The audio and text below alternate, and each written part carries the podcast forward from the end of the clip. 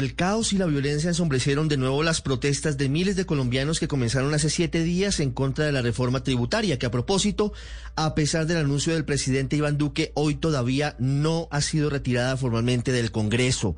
En las últimas horas hubo una verdadera situación de guerra en el sector de la Luna y en Siloé, en donde las protestas pacíficas iniciales en Cali derivaron en enfrentamientos armados entre algunos civiles y la policía, que dejaron un número indeterminado de muertos y heridos, entre ellos seis integrantes de la fuerza pública.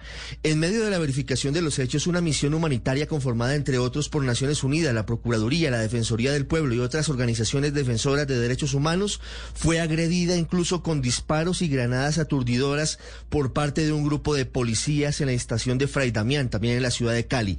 Estos hechos fueron denunciados desde Ginebra por la alta comisionada de Naciones Unidas para los Derechos Humanos, Michelle Bachelet, quien de manera paralela denunció el uso excesivo y desproporcionado de la fuerza por parte de los integrantes de la policía en Colombia en las manifestaciones de los últimos días. Anoche hubo denuncias de excesos de policías en el control de las protestas en Florida Blanca, Santander y verifican otros hechos producidos en Manizales y en Bogotá.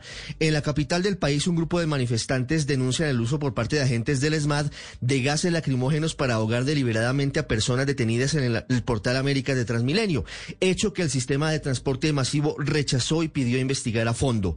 La alcaldesa Claudia López anoche reveló que 140 civiles y 153 policías han resultado heridos durante los seis días de protestas e hizo una denuncia grave sobre las lesiones sufridas en sus ojos por 11 jóvenes por el uso de balas de goma por parte del ESMAD, algo que pidió suspender de manera inmediata. Hasta anoche, la Defensoría del Pueblo reportaba la muerte de 19 personas en las protestas de la última semana, 18 civiles y el capitán de la policía Jesús Solano. 13 de los muertos fallecieron por impactos de arma de fuego. La Procuraduría investiga a nueve policías vinculados presuntamente en el asesinato de civiles durante las protestas. Particularmente se investiga el homicidio de Nicolás Guerrero y Marcelo Agredo en Cali, de Santiago Murillo en y de un joven de 24 años en Madrid, Cundinamarca. Por otra parte, los bloqueos que generan algunos integrantes de la manifestación que no están dentro de los pacíficos han generado problemas muy serios de desabastecimiento, frenaron la vacunación y pusieron en riesgo la vida de miles de personas por el no paso de ambulancias y por el desabastecimiento de oxígeno.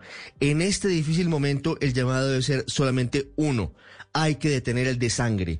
El diálogo entre sectores sociales y políticos debe cerrarle el paso a los criminales. El presidente y el ministro de la Defensa, que son el poder civil, deben exigirle públicamente de inmediato con contundencia a la policía y al ejército que respeten los derechos humanos.